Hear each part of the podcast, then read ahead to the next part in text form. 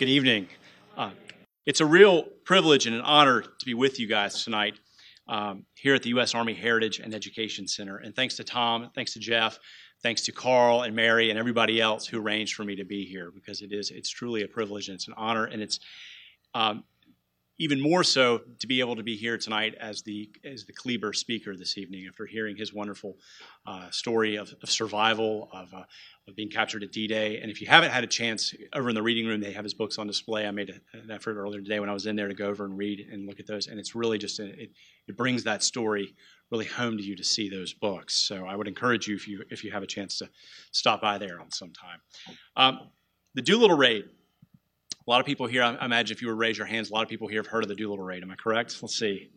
All right. So, uh, well, the Doolittle Raid was America's answer to Pearl Harbor. It was a surprise attack on Tokyo executed just four months after the Japanese assault on Hawaii. It was a virtual suicide mission. 16 bombers, crewed by 80 volunteer airmen, flew a one way mission to pummel Japan's factories, its warehouses, and its shipyards, and then escaped to free China but it was much more than just a bombing raid. The attack was a powerful tonic needed to rally a shell shocked nation, to assure the U.S. public in its darkest hour that in the end we would win, that America would prevail. And the effect the raid had on this country seven decades ago was profound. That's what Tom was just touching on a minute ago. Americans were so moved by the heroism of these airmen that a war bond poster signed by Mission Commander Jimmy Doolittle fetched a staggering $4 million in 1942. That's the equivalent of $58 million today for a signed war bond poster. A town in Missouri went so far as to change its name to Doolittle in his honor. And of course, the raid had even greater effects on the outcome of the war. The raid prompted the Japanese in the summer of 1942 to make an ill fated grab for Midway, which turned out to be a disastrous naval battle for them and cost them four aircraft carriers. It shifted the balance of power in favor of the U.S. in the Pacific. But it was the Chinese who paid the largest price. Outraged over the raid, Japan launched a retaliatory campaign in the summer of 1942 that killed an estimated 250,000 men, women, and children and prompted comparisons to the rape of Nanking. All of these things occurred because of one raid, because of 16 bombers crewed by 80 volunteer airmen. And that is what makes the Doolittle Raid one of the most incredible stories of World War II. Now, the Doolittle Raid really began on the morning America entered World War II. In the pre dawn hours of that Sunday, December 7, 1941, six Japanese aircraft carriers, the largest carrier task force at the time that had ever put to sea, cut through the dark swells some 230 miles north of Oahu. Throughout the carriers, airmen rose early that morning and dressed in clean loincloths and pressed uniforms, pausing alongside portable Shinto shrines to sip sake and pray for victory before heading topside to their planes. The faint light of dawn punctured the morning clouds as the carrier swung into the wind and increased speed to prepare to launch. 183 fighters, bombers, and torpedo planes roared off the carrier's decks in the first wave, followed by a second strike of 167 planes. The attack on Pearl Harbor was more than just a raid, but the dramatic opening act of war against the United States. A surgical strike designed to mortally wound America's powerful Pacific fleet anchored in the cool waters of Hawaii. Japanese Admiral Isoroku Yamamoto, the architect of the attack, knew it was imperative for Japan to sideline the United States before the war even began. Quote, the fate of our empire, he warned in one of his final dispatches, depends upon this operation. That Sunday morning, American forces slumbered. Troops had been out the night before, cruising down Honolulu's famous hotel street, lined with tattoo parlors, uh, pinball joints and shooting galleries. Others had watched Clark Gable as the frontier conman in the, in the movie Honky Tonk, or attended the finals and the battles of the band at the new Bloch Recreation Center. When Japanese planes appeared in the skies over Pearl Harbor this Sunday morning, America was caught completely off guard. This is actually a, Japanese photograph of the early uh, opening um, part of the attack, and you can actually see the spray coming up from, the, uh, from there off of Ford Island. Pearl Harbor resembled a parking lot that morning with 94 ships in port, almost half of the entire Pacific fleet. Pilots immediately zeroed in on the nine battleships moored side by side. This is another captured Japanese photograph that shows the uh, uh, battleships Oklahoma in the top right and the West Virginia below it, and you can see the oil spilling out from the two uh, where they've been hit by torpedoes. Japanese strategists had perfected the plan of the attack down to the use of wooden torpedo fins in order to run in the shallow waters of Pearl Harbor. Here, a boat attempts to rescue sailors from the battleship West Virginia, which was hit by at least nine torpedoes that morning. The smoke from the uh, burning warships literally darkened the horizon and could be seen for miles. In addition to targeting the Navy's warships, the Japanese zeroed in on Hawaii's airfields, including the Naval Air Station at Pearl Harbor, ultimately destroying almost 200 planes. The attack on Pearl Harbor destroyed or damaged 18 warships, including eight battleships. Pictured here is the capsized battleship Oklahoma. And of course, the human toll proved horrific. Casualties among soldiers, sailors, airmen, and Marines soared to more than 3,500, a figure that included 2,403 that were killed that Sunday. Now, in Washington, President Roosevelt was in the White House finishing up his lunch when news of the attack reached Washington. After that afternoon, as damage reports continued to pour in, he wrote what was arguably his most famous speech, even though it totaled less than 500 words. His use of the word infamy, his son later noted, would forever describe what happened that day. The next afternoon at 12:30 p.m., he delivered that speech before Congress, asking for a declaration of war. Now, personally, Roosevelt was sickened by the attack, and he knew that the immediate patriotism that flared up in the wake of the, uh, the attack on Pearl Harbor would prove short-lived. But he also knew that America was in no position to go on a sustained offensive. It would take much of 1942, in fact, to enlist and train the troops, to build the bombers, the battleships, the bullets, and the rifles. Yet he knew that the American public's patience wouldn't last that long. So before rescuers could even pull all the bodies out of the oily waters of Pearl Harbor, he summoned his senior military leaders and he demanded America find a way to strike back. Not an attack against some far flung island in the Japanese Empire, but an attack directly on Tokyo. Now, the challenge facing American war planners at that time was how to do it. America had no bases in the region from which to operate. In addition to the attack on Pearl Harbor, the Japanese had seized Guam and Wake from the United States. The Philippines was under siege and would soon fall. The Japanese had likewise taken Hong Kong and Singapore from the British and the Dutch East Indies, which today we now know as Indonesia, from the Netherlands. In a few short months, Japan had built an empire that stretched across more than 20 million square miles in seven time zones. To put it another way, literally one tenth of the world was under the control of Emperor Hirohito.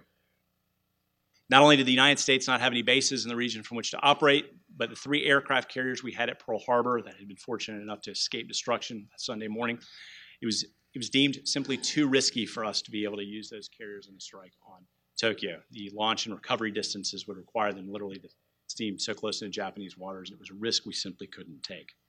But none of this mattered to FDR who in each of his meetings continued to press Admiral Ernest King and Air Force Commander General Hap Arnold to find a way to strike back. And while in Norfolk in early January of 1942, one of Admiral King's staffers, he was there checking up on the, uh, on the Hornet, uh, happened to notice a bunch of Navy planes taking off and landing on a, a uh, on a, a runway marked up to look like a flight deck. And he had a thought. He said, What if we swapped out these short range Navy planes and substituted them for longer range Army bombers. And that idea, that thought that popped into his head that, that January day in 1942 became the gen- genesis of what today we now know as the Doolittle Raid. Now, taking that idea and turning it into a reality fell to 45 year old Lieutenant Colonel Jimmy Doolittle, who was without a doubt one of the most fascinating characters of the 20th century. Doolittle was born in California, but he was raised in Alaska, where his father was an unsuccessful gold prospector. Doolittle was small in stature. He stood just five feet four inches tall. Yet on all of his military records, he upped his height by two inches. Now, the, the Alaska that he grew up with around the turn of the century was a pretty rough and tumble environment. In fact, there were more saloons than there were grocery stores, and it was a uh, it was a pretty wild. It was like the Wild West, if you will. And Doolittle realized that if he was going to survive in Nome, he'd have to learn how to fight. And uh, and so what he lacked in size, he made up for in spirit. And to avoid bullying, he became a fighter. And in fact, he proved so good at it that he eventually became a professional boxer. Now, he returned to California as a young man and enrolled in college. And he'd always harbored an interest in flying. And so he enlisted in the Army when World War I began. And on his first flight, he fell in love with it. And he proved so good at flying that rather than send him to Europe, the Army kept him home to train others. Quote, My students were going overseas and becoming heroes, he later lamented. My job was to stay home and make more heroes. When the war ended, Doolittle chose to remain in the service. The reason being it was the one place he could still fly every day and earn a paycheck. And, uh, and this was the early era of aviation. Pilots were constantly testing themselves, they were testing their aircraft and whatnot. And so Doolittle, you know, as, as a boxer and a fighter, immediately jumped into the fray. He set a number of speed records, and uh, he was also the first pilot to ever fly cross country in less than a day. It took him 22 hours to do so. Of course, this is the era before GPS. So when Doolittle did his flight, he, he literally took Rand McNally road maps with him and just kind of navigated his way across the country that way. Um, but he was also brilliant. Doolittle went on to earn his master's and his doctorate at MIT. And he recognized that one of the biggest challenges facing early aviators was the inability to fly if you couldn't see where you were going. So he helped develop the artificial horizon, which is still standard on airplanes today. He's also the first pilot to ever take off, fly over set course, and land again using only instrumentation. And he did it while zipped inside a hooded cockpit. And they actually had to have another pilot at a set of controls in front of him who had to have his hands above his head like this, so that observers on the ground would see that Doolittle was actually operating the aircraft. The New York Times summed it up best when they said in 1927 Doolittle is as gifted with brains as he is with courage. Now, all of these attributes made it this the perfect job for Doolittle to be the one to have to plan this raid on Tokyo. And it's one of the first jobs that landed on his desk in the beginning of World War II, as he was the staff troubleshooter for Hap Arnold, who was the commander of the Army Air Forces. And one of his um, one of the first things he looked at in planning this was the logistics. Uh, and he determined that the B 25 was the best airplane for such a mission. And the reason he picked the B 25 was that it had uh, about a seven foot clearance from the wingtip to the island superstructure on an aircraft carrier. So it could just barely slide by and take off. But he also realized that that, that meant it would never be able to land again on board. So this would have to be a one way mission. Pilots have to literally be able to take off, fly to Japan, bomb Japan, and then make it all the way to free China, sort of inland China, away from the parts occupied by the Japanese. Uh, and so he set a range of about 2,400 miles that his pilots would have to fly. Now, the B 25 had a typical range at that time of about 1,300 miles. So he's almost going to have to double how far these planes could do. So he and his men ultimately devised several different rubber bladders that were extra fuel tanks that could be sort of shoehorned in extra spaces inside the B 25.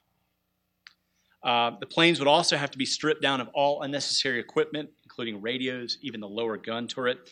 To scare off Japanese fighters, they actually came up with this ruse in which they put two black boards, essentially painted black, looked like basically broomsticks, if you will, out the tail of the B 25. So at least if they didn't have a gun, it looked like they had a gun.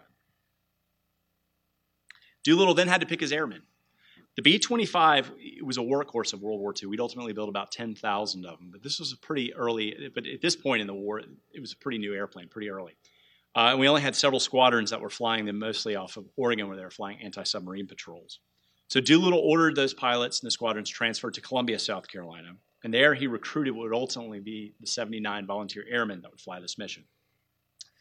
Those pilots then transferred to the Florida Panhandle, which was out in the boonies, as one of them said at that time, away from prying eyes, where they trained um, under the direction of a Navy pilot in the art of carrier takeoffs.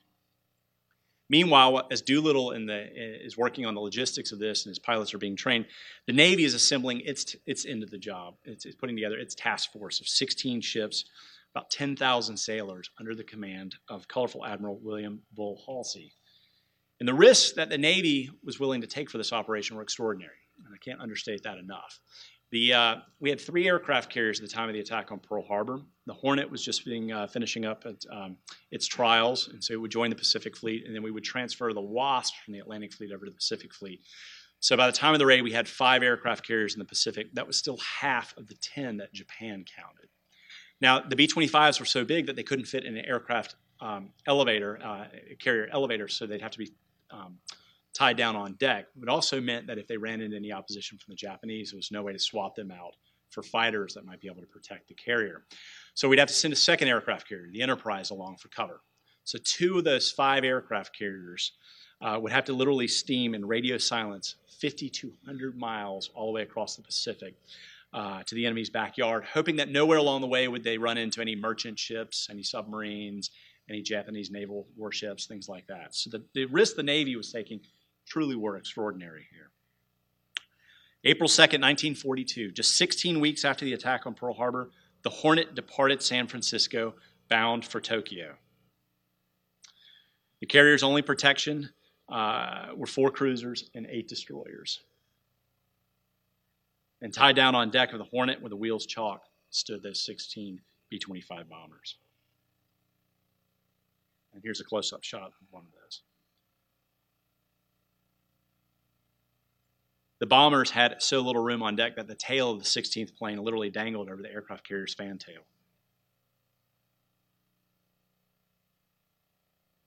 And the task force steamed across the northern Pacific, taking a route uh, that guaranteed cold, rough weather, but it also decreased the likelihood that they would run into any other uh, ships out there.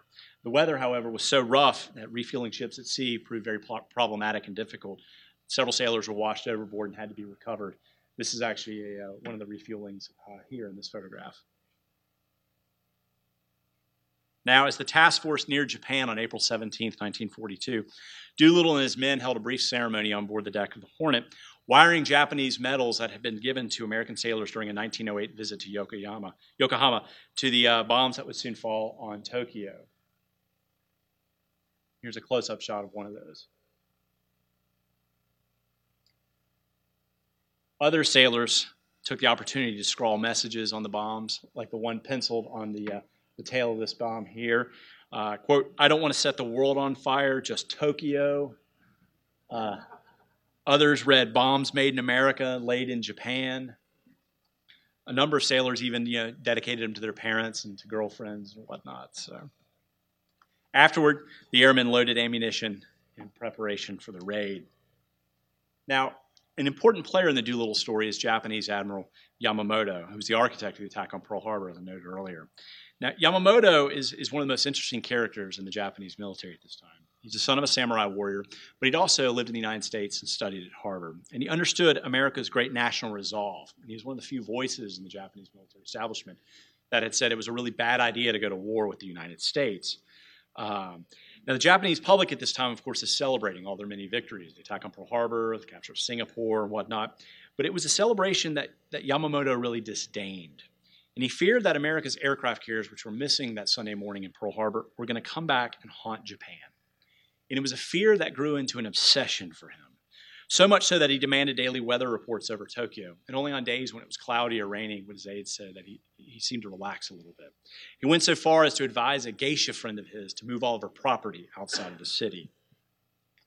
Now, the Japanese were not early adopters of radar, but Yamamoto's fears led him instead to create a system of picket boats that were fishing trawlers, things like that, that could be positioned anywhere from a few hundred miles to about a thousand miles off the coast of Japan. The idea being that any inbound American task force would run into these boats and, uh, and would be able to sound the alarm that the Americans were coming.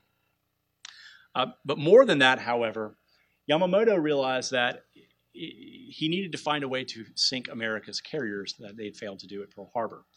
And uh, the United States um, during this time from the, from the attack on Pearl Harbor until the Doolittle raid, used its carriers and treated them much like an endangered species, if you will. I mean, we just we really were protective of them. We would send them out for a raid off New Guinea, for instance, and then before the Japanese could counterattack, they would vanish. We'd pull them back and vanish. And Yamamoto knew that it was really only a matter of time before those carriers didn't show up off some far-flung island, but directly off of Tokyo. And he had to find a reason to lure those aircraft carriers back out where his forces could finish the job that they had failed to do at Pearl Harbor. And he wanted to go back actually and attack Hawaii again, but the Army would never greenlight it. So he set his sights instead on Midway, which is a small coral windswept atoll about 1,200 miles from Oahu. Uh, and at the time, it was home to an American submarine base and airstrip. And he knew that this was a literally a piece of priceless Pacific real estate that America would have no choice but to defend. So he began to advocate that Japan take Midway. And to his surprise, he got pushback not only from the Army, but also from others inside the Navy. This debate was going on literally at the exact same time that Doolittle and the Hornet are at sea. Little did Yamamoto know at this time, however, that Jimmy Doolittle was about to help him make his final sales pitch. Meanwhile, each hour, each mile, the American warships are getting closer and closer to Japan. And throughout the task force, the earlier excitement of the mission was now replaced by soaring tensions as radio men hunkered over their receivers 24 hours a day, monitoring Japanese communications. No one stewed more than Jimmy Doolittle. The Hornets chaplain saw him one night literally pacing from rail to rail, the weight of this entire mission on this one man's shoulders. Now, early in the morning of April 18th, the task, force, task force's radars began to light up with blips. These were the picket boats that Yamamoto had positioned off the coast of Japan. At this point, however, the task force was about a thousand miles still away from Japan. So rather than um, engage, Halsey decides that they're going to essentially try to thread their way between these different picket boats throughout the night using the cover of darkness. At this point, literally every mile, every hour mattered. Finally, at daybreak, however, the carriers were spotted by Japanese picket boats. The task force could run no longer. The time to fight had arrived. American pilots and gunners sprang into action and destroyed several of these picket boats, uh, ultimately capturing a number of Japanese prisoners of war. But they didn't destroy them before the Japanese were able to send a message that the American carriers were coming. So the secret they had fought so hard to protect was now gone. The Japanese had been alerted that they were coming. Meanwhile, back on board the carrier Hornet, Doolittle faced an incredible decision. What does he do at this point? Do they do they the Japanese know they're coming? They're uh, they're still more than 800 miles away from Tokyo. When Doolittle had planned this operation, he'd set 400 miles as the optimal distance to take off. At 400 miles, he'd have enough fuel to be able to take off, reach Japan, bomb his objectives, and still make it to free China. He'd set 650 miles as the outside maximum from which he could still do that and make it to land. There were no American destroyers, there were no submarines, there was no one waiting in the East China Sea to rescue him and his men if they didn't make it. But this morning, after they've been discovered, after Japan's been alerted that they're coming, they're still more than 800 miles away. So, what does Jimmy Doolittle do? Well, the weather this morning was atrocious. Heavy seas were crashing against the bow of the Hornet, sending spray over the carrier's uh, deck onto the flight deck. Doolittle climbed into the cockpit of the first bomber. Just 467 feet separated him from the cold Pacific waves. He flashed the thumbs up sign to the uh, Hornet signal officer. Clutching a uh, checkered flag, began waving in circles, signaling Doolittle to push the throttles all the way forward. Everything all ready? Doolittle asked his crew chief. Everything's okay, Colonel, came the response. The signal officer dropped the flag and Doolittle released the brakes. The bomber roared down the flight deck at 8:20 a.m. Doolittle passed 50 feet, then 100, then 200. He's never going to make it, someone on deck shouted. The bomber charged toward the end of the flight deck and then appeared to vanish. Doolittle's gone, one of the Army navigators thought to himself. We're going to have to make it without him. But then the bomber roared up into the gray skies over the carrier's bow, and sailors crowded along the flight deck, the carrier's island erupted in cheers. Quote, the shout that went up should have been heard in Tokyo, the mission's doctor remembered. The other 15 bombers took off one right after the other, less than four minute intervals, flying just above the wave tops inbound toward Japan. The 16 bombers crossed over the the beaches and into the Japanese mainland, aimed at Tokyo and other key industrial cities like Kobe and Osaka. Each plane carried just four bombs. They flew over baseball games, they flew over schools, children waved at them. A few even threw rocks at one of the bombers as it came in over one of the beaches. As the crews came in over Tokyo, they could actually see the muddy moat that encircled Emperor Hirohito's palace. This is one of only two photographs shot from the cockpits of the, of the bombers that survived the raid. And you're looking down at the Yokosuka Naval Station, shot from the, uh, the navigator of the 13th plane. Here's another shot of that same Navy base.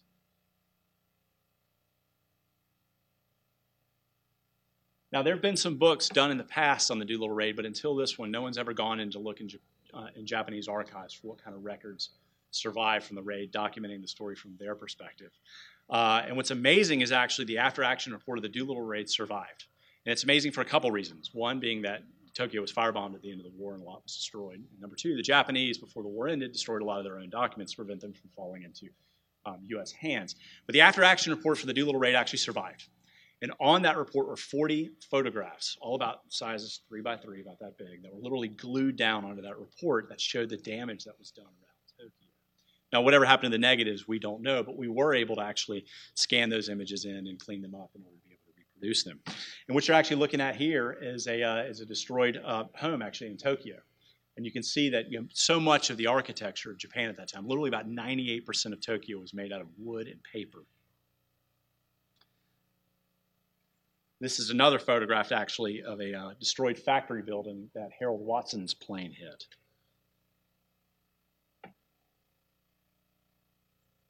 And here's a crater uh, left by one of the 500 pound demolition bombs. All told, the raid killed uh, 87 people, and um, about 500 others were injured, and about 151 of those seriously. The raiders obliterated 112 buildings and damaged another 53. Here's another bomb crater near the Asahi Electrical Manufacturing Corporation in Tokyo. Measured more than 15 feet wide and 10 feet deep.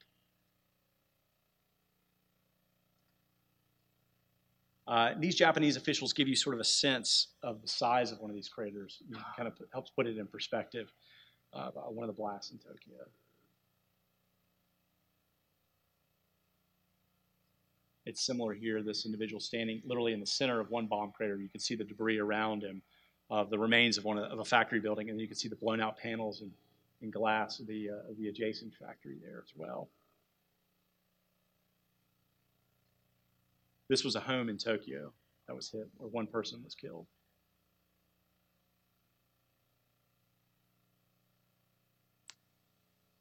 And here's another shot of that same place where they're uh, cleaning up the uh, debris and all afterwards.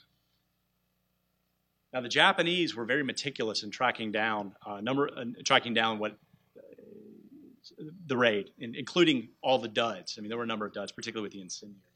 So they, they wanted to know what kind of ordnance the United States used. And so in this photograph, you're actually inside of a building looking out, and you can see the sort of the hole, if you will, where they're excavating down into the pluff mud. And there you can see a couple workers digging even deeper, trying to get to the bottom and then about 15 feet down in the mud, they found it.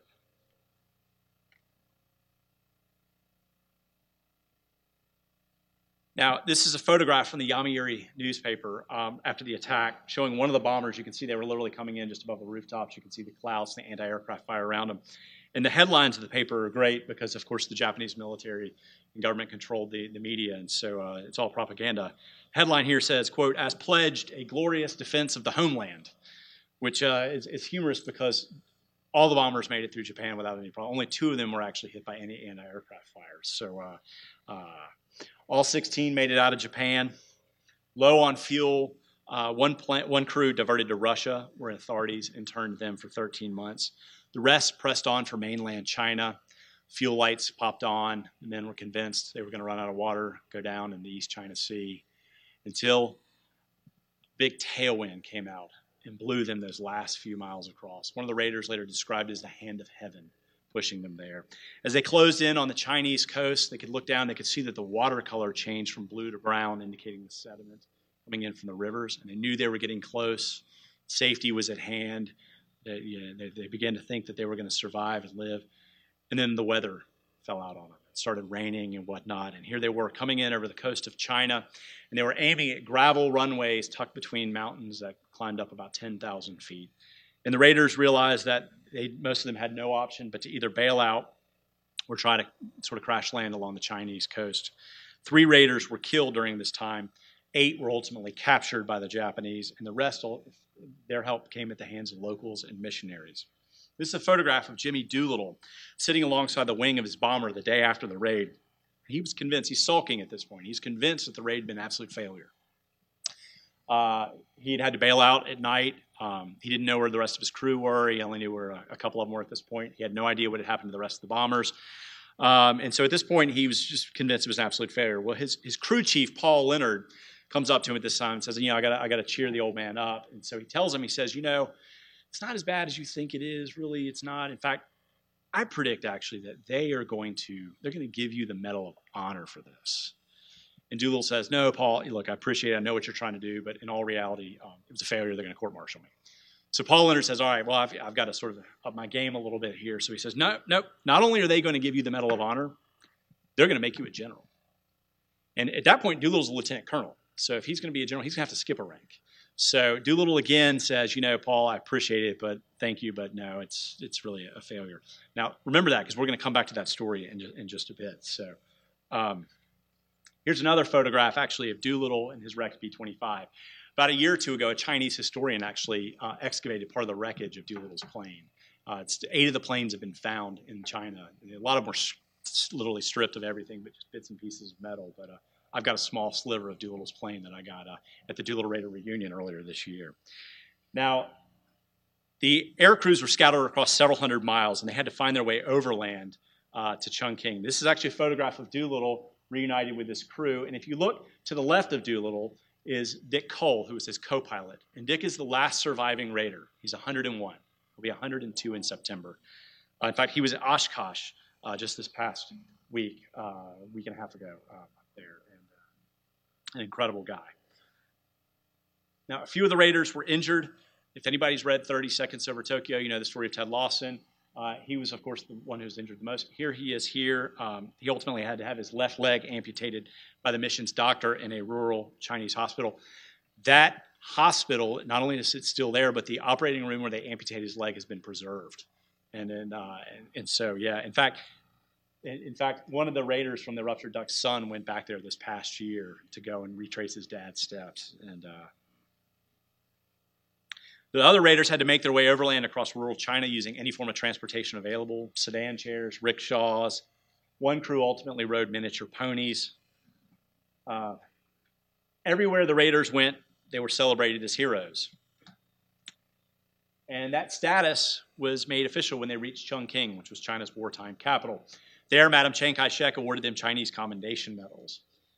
And here's a picture of Doolittle with um, his second command, Jack Hilger, and his co pilot, Dick Cole, there on the end. Now, all the Raiders just fell in love with Madam Chiang Kai shek. You know, she's the wife of the Chinese nationalist ruler, and she'd actually lived in the United States, and so she spoke fluent English. And she'd gone to school in the South, so she spoke it with a Southern accent. And so they called it her Scarlett O'Hara accent and she wore these really elegant outfits and everything. So all the Raiders had crushes on it. They were all lining up to give her their hats and things like that. And so she, of course, had her picture made with lots of them. And so she was getting her picture taken with some of the Raiders, and uh, she was standing in front of them. And one of the guys looks at his buddy next to him. He says, "Hey, I can never show this to my girlfriend." And Madam Chiang turns around, looks at him, and she goes, "She blonde or brunette?" so. Um, but the biggest award waited, uh, waited Doolittle when he got back to Washington, where President Roosevelt awarded him the Medal of Honor, and he was promoted to the rank of Brigadier General. So it just goes to show you your crew chief is always right. Now, for eight of the Raiders captured by the Japanese, the story was far from over. The Raiders suffered horrific torture, beatings, and waterboardings at the hand of the Japanese. The Raiders were ultimately put on trial and convicted in a sham proceeding that lasted less than 30 minutes. The Japanese sentenced them to death, but ultimately commuted the sentences of five of them to life in prison. Three of the Raiders, however, would face the firing squad, including Billy Farrow, who's a native of South Carolina, where I live. Now, on the eve of their execution, the Japanese allowed the three condemned men to write letters, last letters home to their families. And what's amazing is that those letters survived, not because the Japanese did anything with them. In fact, they just stuck them in a drawer. They were literally found in 1946 after the war in a um, Shanghai funeral parlor in a desk there. And they were eventually given back to the family, but the Japanese never sent them back. The families did receive them after the war. So we know that on the eve of his execution, Billy Farrow wrote four letters. He wrote letters to his mother, his aunt, his best friend, and his girlfriend, Elizabeth Sims, whom he'd met when he was a student at the University of South Carolina. And he showed an incredible sense of maturity for a 24 year old man on the night before he's to be executed. He wrote to her that night, quote, You are to me the only girl that would have meant the condition of my life. I've realized the kind of life being married to you would have meant to me and to both of us, and I know that we would have found complete happiness. It is a pity we were born in this day and age. At least we had part of that happiness. Find yourself the good man you deserve, because you have so much to give the right one. The Japanese came for Billy Farrow, Dean Hallmark, and Harold Spatz on the afternoon of October 15, 1942. taking them out to public cemetery number one on the outskirts of Shanghai. The raiders were made to kneel and um, were bound to three white crosses like the ones you see here. Japanese placed a white cloth around each man's head with a black dot drawn to mark the center of the forehead. A single shot killed each of those three raiders. The other raiders would spend the next 40 months in Japan's notorious prisoner of war camps, where Raider Bob Meder starved to death. This is actually a message that the raiders carved into the floorboards of one of their prison cells. And after the war, that floorboard was cut out, and this was used as an exhibit in the war. And if you're ever up at Wright Patterson Air Force Base and go to the National Museum of the U.S. Air Force there, this floorboard is on display there. It's a very powerful exhibit to go and see. Now, the Doolittle raid eradicated in Japan all the opposition to Yamamoto's plan to take Midway. If American aircraft carriers could strike Tokyo, then the flat tops were still a threat and need to be destroyed. However, the June 1942 Battle of Midway turned out to be a total disaster for the Japanese. But it was the Chinese who really suffered the worst. In an effort to prevent the United States from ever using coastal airfields, as well as to punish those locals who'd helped Doolittle and his men, the Japanese launched a three month retaliatory campaign that led to an estimated 250,000 deaths. Troops cut the ears and noses off of villagers, set others on fire, and drowned entire families in wells. Japanese not only used incendiary squads to systematically torch more than two dozen cities, towns, and villages, but also unleashed bacteriological warfare in the form of plague, anthrax, cholera, and typhoid. In fact, there's still people living in China today who suffer the, the effects of anthrax. Uh, there's a museum there dedicated to the, uh, the victims of the bacteriological warfare. Now, the United States didn't have any boots on the ground in this part of China uh, to realize exactly what all had gone on until much, much later. In fact, the first American intelligence officer wouldn't reach this part of China until October. Um, but in the course of my research, I discovered that there were a lot of American missionaries in this part of China. And their records were on file at DePaul University up in Chicago. Um, and these records actually were extraordinary in that they included not only letters and diaries and photographs, but even property insurance reports, like damage claims that they filed for the destruction of the 31 parishes in the wake of all of this. Now, these are actually photographs from DePaul, and what you see is as the Japanese, it was a lot like Sherman through the South. As the Japanese were sort of marching from and destroying along their way, the missionaries would flee out into the woods. You can see they're running across a, a stream here, and they would build these temporary shelters in the woods. And they would wait out the Japanese, and they would come back in immediately thereafter. They would see the damage, they would write letters of what was happening, send it by messenger farther down the road to alert other missionaries to get out of the way of the, of the Japanese. Um, those letters really provide a, an up close and personal view of the horror that happened there. In his letter uh, to his bishop, Father Wendelin Dunker described the bloodshed he found. Quote, they killed anybody and everybody for no reason at all. Every town they enter is another Nanking on a small scale. You can see the ruins here of Yingtang. That's literally nothing but the facades that are, that are standing. Father Vincent Smith echoed him, and he said, quote, I cannot tell you the full story of the brutalities inflicted on these helpless people, on men, women, and children, even upon babies, he wrote.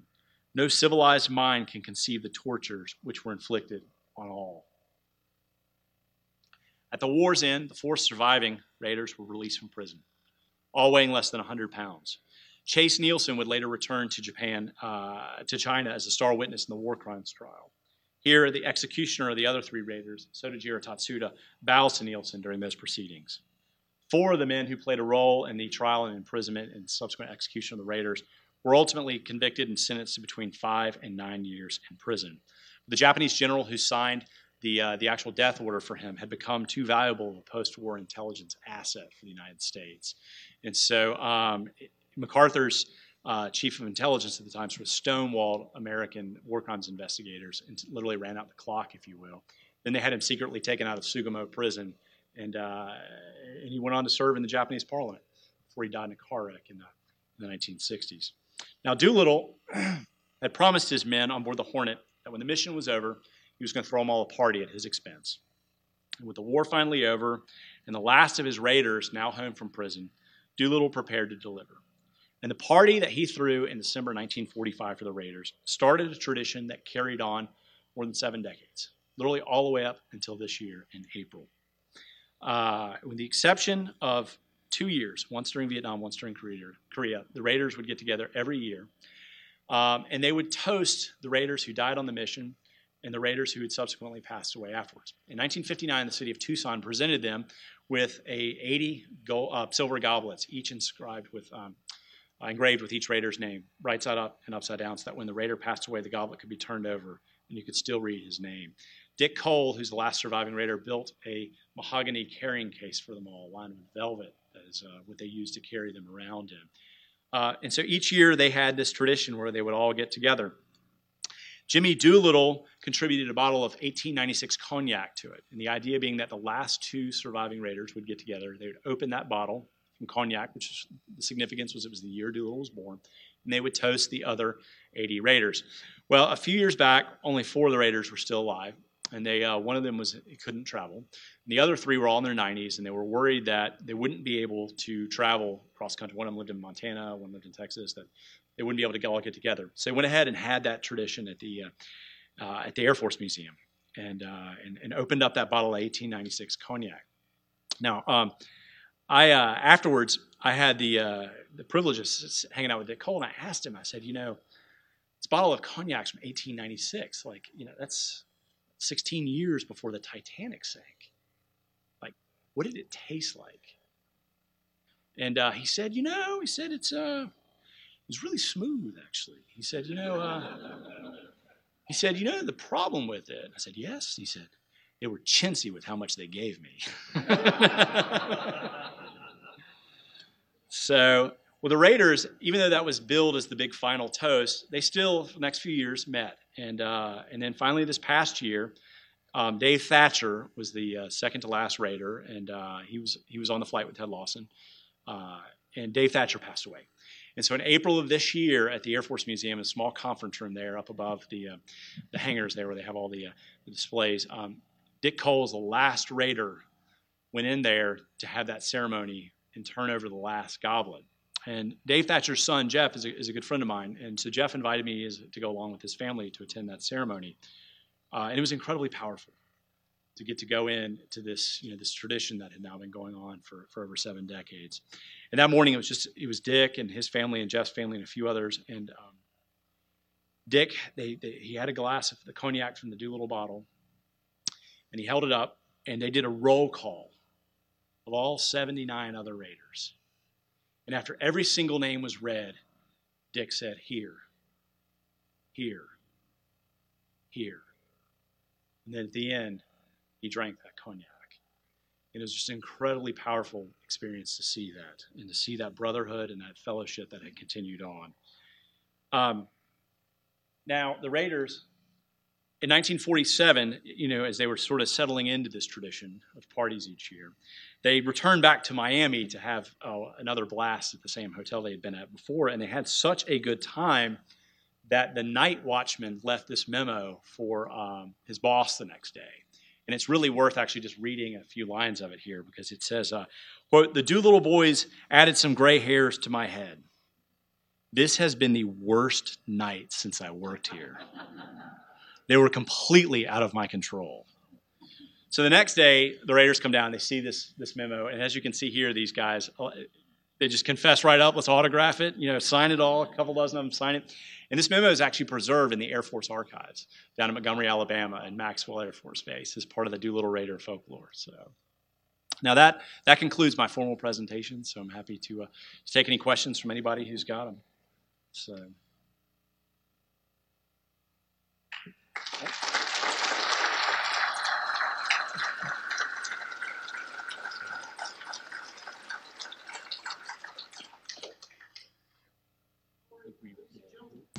This thing on? Oh, it is on. Uh, ladies and gentlemen, we have some time for uh, questions and answers. Uh, as you heard me say at the very beginning of uh, of the talk tonight, uh, remember we got a big crowd, so if you can raise your hand, we'll come to you. Wait until you're able to speak into the microphone, so we make sure we pick up your voice on the recording.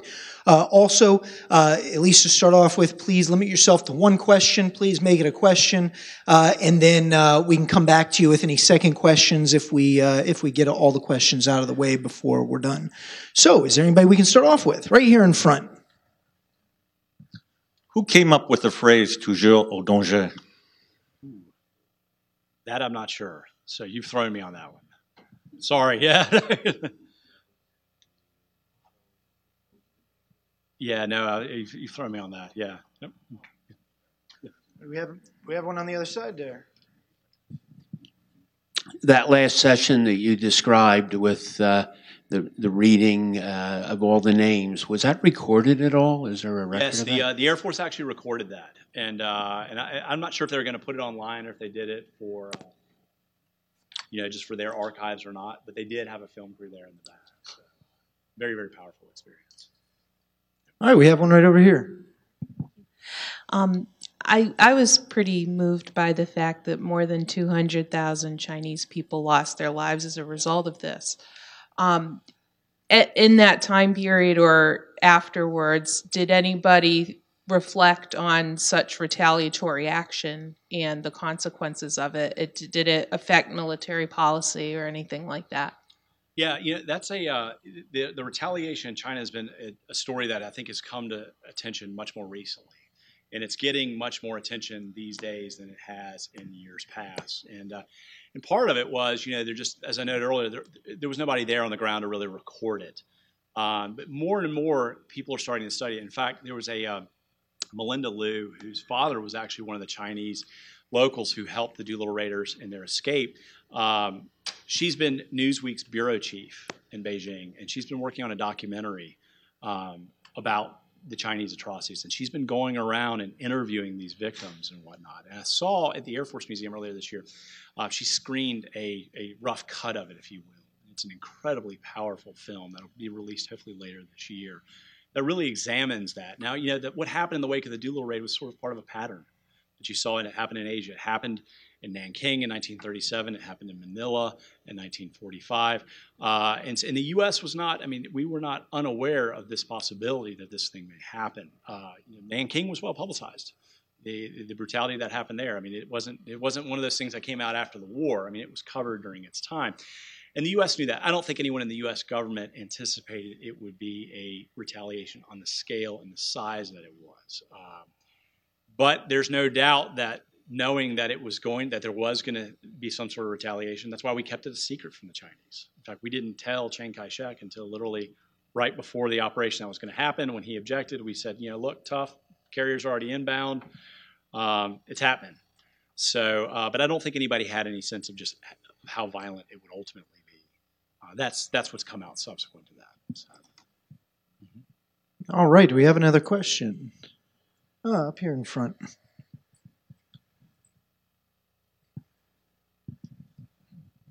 Did they ever consider the B 26, or maybe that hadn't been fielded yet? They did, yeah. They looked at a range of different planes, I, and I forget why the B twenty six was ruled out. Um, Because that had a, a- have- airman told me a story that uh, with a short uh, wingspan, a lot of the flyers used to call it the flying prostitute. Yeah. No visible means of support. yeah, and you know, they ruled. They, ruled out a number of planes for different reasons, whether it was you know they uh, the wingspan wouldn't work or the capabilities for them to be able to take off, like it needed more space than they would be able to have. But they looked at I think like uh, three or four different airplanes. So Any other question? Oh, we got one right over here.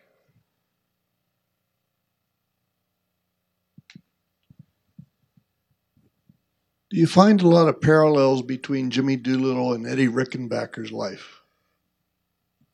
Um, you know, I'll be honest. I didn't really look at, at Rickenbacker's life. I mean, I, I spent most of my time going through, really looking at Jimmy Doolittle's life. I think um, one of the things I, I will tell you when looking at Doolittle, and that you sadly don't find enough of in, when you're doing these kinds of projects, is that he was a pack rat, and that he kept copies of so many of the records that he had. That not only are the, his mission files are at the Library of Congress, but he kept all the speeches he wrote, his correspondence with his family during the uh, during the war and whatnot. So, you know, honestly, I spent it was enough for me just to be able to try and go through really and examine Doolittle's life to be able to put him in the proper context of this operation. So, We have one right over here. Mr. Scott, it, appears that you not only were blessed with time with the family and all the friends of the Doolittle Raiders, but you did a lot of research. Yes. In your research, what was the most fascinating aspect of all the research as you discovered? you know, It's it, that's a tough thing because I mean each any project like this has you, you have big areas that you have to zoom in on as you're kind of working your way through. You have to look at the raid, you have to look at the commanders, the personalities, you have to look at the repercussions, the Japanese, um, the China angle. Um, so it really, you know, figuring out which element of the research was the most appealing is tough to say. One thing I will say is I, I think you hit on a nail on the head. The time I got to spend with the few surviving raiders who are still alive and their families for me was really the highlight. I mean, I count a number of them as really close friends now. Um, you know, I've gone and stayed in their houses and whatnot. I mean, just you know, in the tradition that these guys, in the legacy that they left, and the way it's now carrying on, because like even the, you know they had the Doolittle Raiders Association uh, for years. That's now fading away. Now there's the children of the Doolittle Raiders and their you know their mission. They get together every year. How can we preserve this in schools and things like that? It's just really a uh, it's a wonderful legacy. So I, I, would say, you know, I think out of all the research, that's been one of the highlights. Is, I mean, I love getting together with the families. I love getting to spend time with them all. So, yep.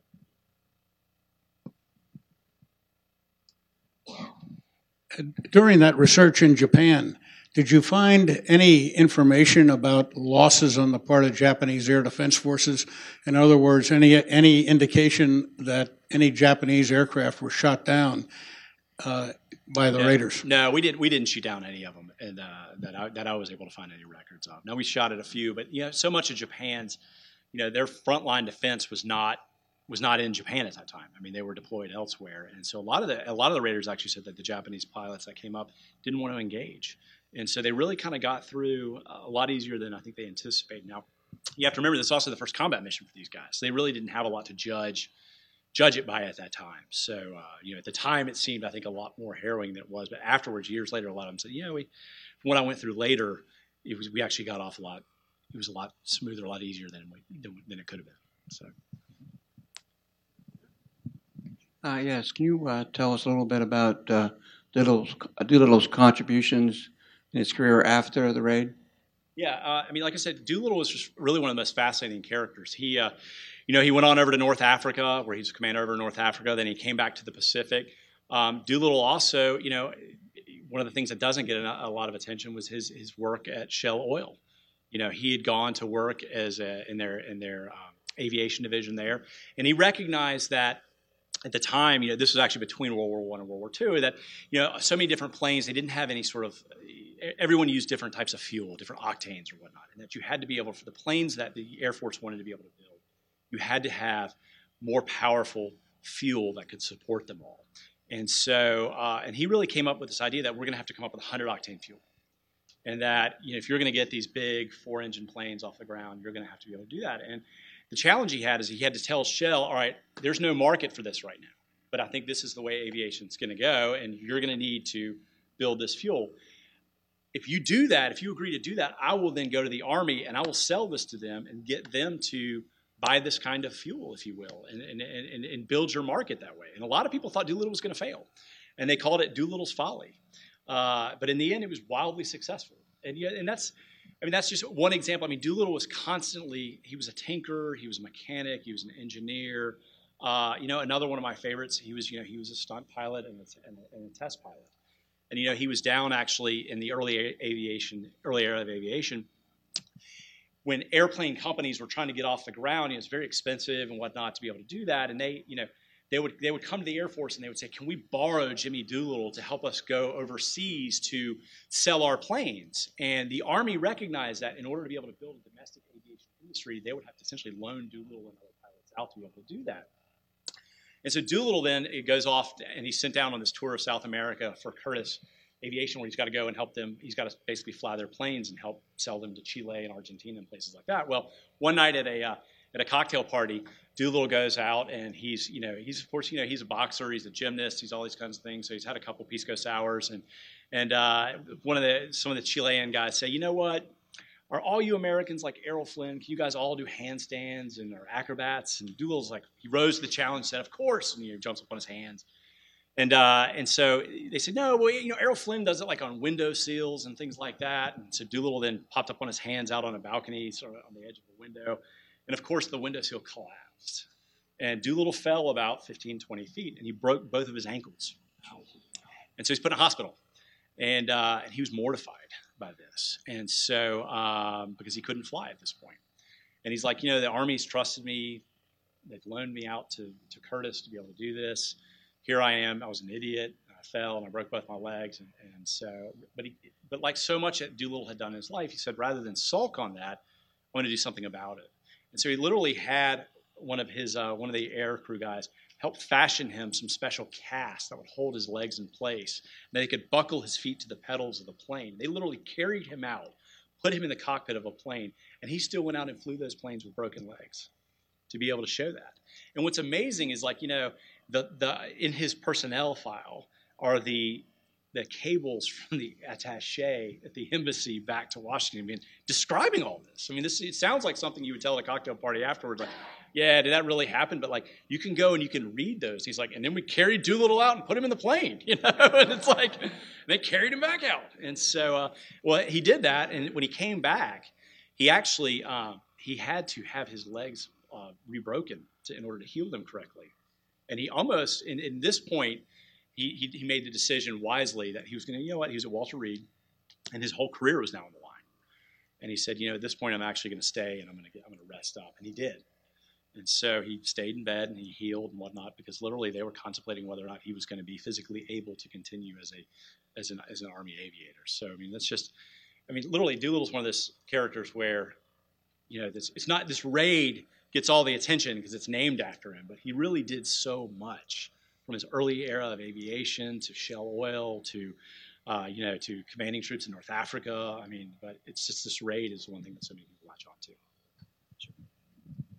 Uh, the uh, the prisoner thing. Why why didn't they just wipe out everybody? What was the idea of saving five or whatever the number yeah, was? that's that's a good question. He asked, you know, why why why why just those three? Because all all eight were originally condemned, and that's a great question. And the, the reality is we don't know uh, because.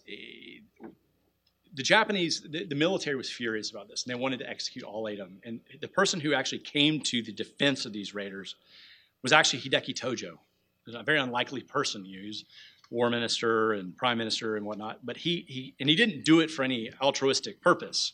He went to the emperor and he said, "You know, the United States has all of our consular officials and, and families and whatnot, and they've interned them. And if we kill all eight of them, they could retaliate." And so, but but the emperor sort of, but but that went against what some of the other military leaders wanted. You know, they wanted sort of an eye for an eye, if you will. And so, they kind of came up with the Solomon's compromise, which is we'll execute three and we'll put the other five in prison. And those five that were put in prison were not prisoners of war. They were going to be there for the rest of their lives. They weren't subject to Red Cross um, parcels or any kind of exchange program. They were there to be prisoners. Um, why they picked those three, we don't know. And we have the in, um, the interrogation reports of the raiders after the attack but those are all bogus propaganda pieces in which they quote Billy Farrow saying, "Yeah, I just wanted to kill a bunch of Japanese kids and hit hospitals." I mean, they're not true. The actual documentation, what these guys said when they were interrogated, that we don't have. All we have is the stuff that they kept for that was clearly being used for sort of domestic propaganda purposes. We could surmise that two of them were pilots. You know, uh, Dean Hallmark and Billy Farrow were both pilots. Um, Harold Spatz was a gunner. Why they chose to, to kill him, we, we simply don't know. So.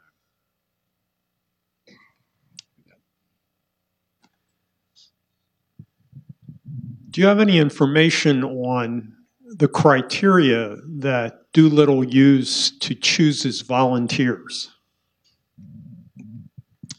Um, pretty much guts was it. I mean, they, uh, you know, do they they brought these guys into Columbia, South Carolina, and they told them, look, there's a really dangerous mission. Um, we need volunteers. We can't tell you about it. You're going to be gone for several months, but we can't tell you really anything more about that. Who wants to volunteer? And you know, they, Doolittle had challenges. If you look back in his notes and things like that, I mean, none of the gunners had ever fired a gun in combat. You know, none of them had ever fired a plane in the air.